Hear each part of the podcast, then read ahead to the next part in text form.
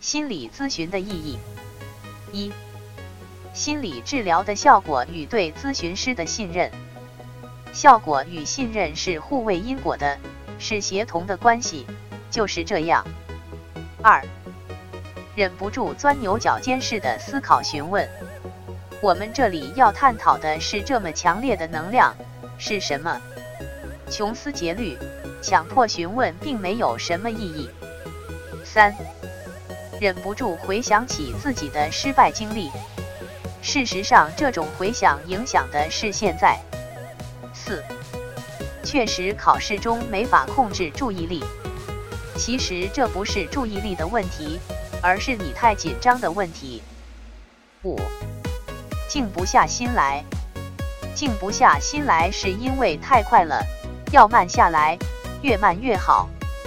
六，最终的结果还是没办法控制自己的行为。尝试控制自我，而不是行为。七。答题跟吃饭什么的还是有区别。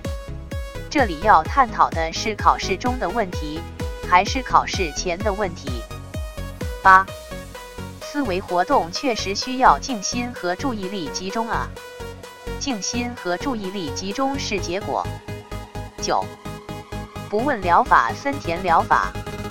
其实任何一种疗法领悟了都是一样的，没领悟也都是一样的。十。